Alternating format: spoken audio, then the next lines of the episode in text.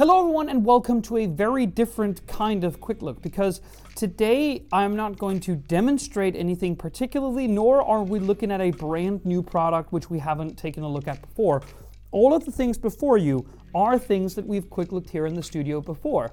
But what has been different with these kinds of things is that after we've done filming, we haven't sent it back because in some cases it's stuff I bought, and in some cases it's stuff that Apple has been so kindly to seed here for a bit of a longer loan than usually.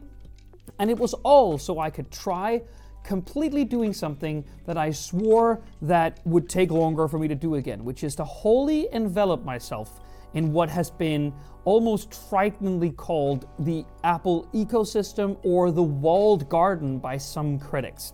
So, what do I mean by that? Well, I mean that regard like apart from launching a new product like this the airpods max or the airpods pro or the ipad mini the iphone the uh, the macbook pro 14 apart from just launching the products letting us purchase them and then just going about you know r&ding new products for us to then subsequently purchase Apple is interesting in a much long is interested in a much longer game than that. In fact, all hardware manufacturers are more interested in a longer game because while they are going to sell us hardware, they want to rope us in and create an sort of an insular um, sort of as I said, walled garden where we don't force ourselves necessarily, but are enthralled and enveloped in a way of using this hardware through software in a way that is coherent and time saving and efficient and nice. That is why every single manufacturer keeps yakking on about ecosystems. Because if I buy this, with this, with this, with this, with this, they will start coherently working together in a way that makes it impossible for me to reach out beyond what is available here and purchase something else. Because at this very second that I start looking at another tablet in my iPad mini, well, then I don't get my quick notes. Then what do I do with my Apple Pencil? Then how would I uh, use Sidecar? There are all of these technologies, particularly software technologies, that would is designed to keep me inside that walled garden. And now again, the derogative term walled garden has often been used to criticize companies like Apple. So I wanted to reach in and see if I could learn something about being on the other side. I should say, this was around the same time that my son was born, Sigurd, in the summer of last year. We were also in the middle of a lockdown pandemic, and what I found out was essentially I don't have as much time to fiddle, to set up, to personalize, to organize my stuff as I usually had. So I got myself an iPhone, thinking that it would save me time and make my life more taken care of, butlered, in a, in a lack of a better word. And what I found was exactly that. And now I'm so deep in the trenches of it that I really can't see myself reaching out beyond the products that are available here today. And there's a couple of reasons for that, but I also do have uh, uh, reservations about some of their solutions, meaning that I still don't use all Apple stuff all the time. There are still things that I use which has nothing to do with Apple, which we'll get to. So, I started using Apple products, and the more I started using Apple products, I started loving the way that they worked together. Now, let's have a few examples of this. So, this is my iPad mini, for instance. Now, I usually had my Google, uh, my notes in my uh, Google Keep uh, app. Now, there are apps across a variety of different platforms for that, but I started really wanting to take notes by hand. So I found out about this new feature, semi new feature called Quick Notes, which was essentially a little draw up from the left would pull up this little Quick Notes tab, and I could very easily, with the pen that is magnetically attached, start writing. So that was something that I was immediately drawn to, and I started taking more physical notes. Now, all of that is easily transcribed and is readily available if you own, say, a MacBook. Now, my Notes app here already have all of my different quick notes. There is some uh, notes that I took yesterday for a podcast, which I just had there. Now, all of this can be immediately recognized as regular old text, and I can convert it into that scribble on and then continue throughout my various devices. Even um, my iPhone has exactly, exactly the same. It is all here, ready to go, and I can even scribble on my iPhone if that's what I want. All Android based or Windows based alternatives do the same, but it's just so much easier and so much nicer to do it within the Apple ecosystem. Take these. These are the AirPods Pro with a nice little uh, case from Nomad, which was so kind as to send this to us. I use these all the time. And particularly when I'm here at work, I have these in my ears with a lot of gunk on them, obviously. And when I'm using my laptop, they will immediately, as in immediately, find the laptop and transfer sound. But if someone is calling on my phone, they will transfer directly. They are not even going to ask me whether or not they should. They just feel like it's intuitive to transfer the like the passover from one unit to the next when they see that there's a call coming. That also means that while I used to use headsets from say Razer or Steel Series or whatever manufacturer we worked with at the time, I got these, the AirPods Max. Um, thank you so much, by the way, to Danish retailer Bifro for sending these to us.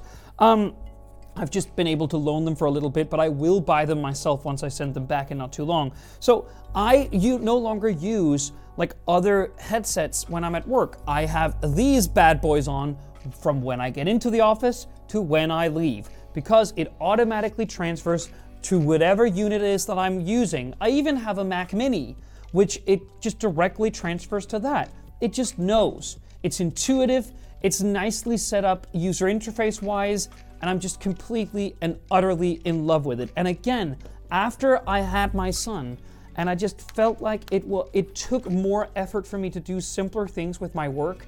Having all of this just intuitively take over from one another as I move into different phases of my day was just an absolute delight, and I have to say that. So, um, also, one thing that I found really easy is Sidecar. Now, we are waiting on a different kind of, uh, of Sidecar, which was introduced with the Monterey update earlier this year, which is called Universal Control.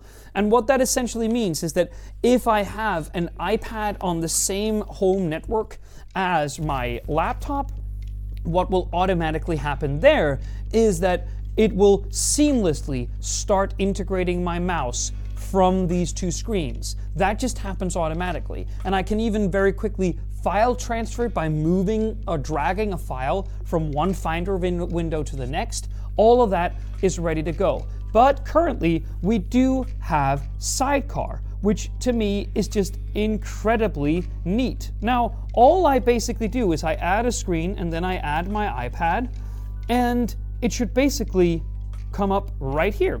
That is instantaneous, uses no cables whatsoever, and I know it is also available elsewhere. I just didn't find it to be that intuitive. And to me, this really, really is. So, what I essentially do here is that I usually have a list of stories which I can take direct inspiration from. Here I'm using Pocket, by the way, not Safari's own um, uh, like reading list. I use Pocket. I think it's nicer and it also works offline in a variety of different ways. So um, here you see, you just have more leeway in order to um, uh, get a hold of the different things that you need and just expand your screen area. Now, the, obviously, this one is small. I like my iPad small. I just tend to use it more now that it's an iPad mini rather than a big, cumbersome iPad Pro. But I mean, look at this. I mean, sure, it's not 120 hertz as this screen, but it's pretty instantaneous. I mean, I absolutely adore this, and it works with Snap as well. So my little notes window here, if I just drag it up to the top, it'll immediately sort of fit, so there isn't a lot of different things going on, and it also works with the various um, shortcuts that you have on your keyboard. So if you want to switch between them, it'll also do that there. And at the second that I'm just I'm done with that stuff, I will just turn it off and then I'm done. I'll put my stuff together and it will all work across all of my units. So, uh, there are things that I don't like, which Apple definitely needs to work on more, and I thought that that would be a good way to end the video. So, first off, I think Apple need to implement a way to have text-based file, like Office-based program files, which are completely hosted within the cloud. So Apple would still have you write in, say, Pages, but you save a local file, which is then automatically updated to iCloud, akin to OneDrive or Dropbox. I still use Google Sheets for all of our work based sort of uh, Excel like spreadsheeting, and I use Docs for all of the articles and stuff that I write for the site, or templates for emails, or even internal documents, because I like them hosted there. I don't want a local file that is just accidentally backed up. I want it to be stored there and only live there so I can access it from everywhere. Apart from that, Apple really needs to work on their smart home stuff. Now, the main problem is that actually the HomePod Mini, which is essentially, I would say, Apple's one and only alternative to a Google Home, isn't even launched here in Scandinavia, you would have to import it and then speak English to it. That's a problem all in and of itself, mainly because that here in Scandinavia, we mainly use iPhones. That's the most popular OS and phone. So why don't they want to expand their smart home stuff? And here I'm talking about both having the HomePod Mini as the centerpiece of the smart home, but also just making HomeKit a better solution for everyone. I had to add my Philips Hue lights to Home, and I had to add each bulb individually, not import all of the data from the Hue app, which is set up on the iPhone, into Google or uh, Apple's Home app. It was a hassle. I like the UI better. The rooms have, like, you can take pictures, which mean they're more directly associated with a visual or an aesthetic thing. But the way that you go about with the units and the way that you interact with it is just a bit cumbersome. And finally, finally, why doesn't Apple have like a Google Nest Hub?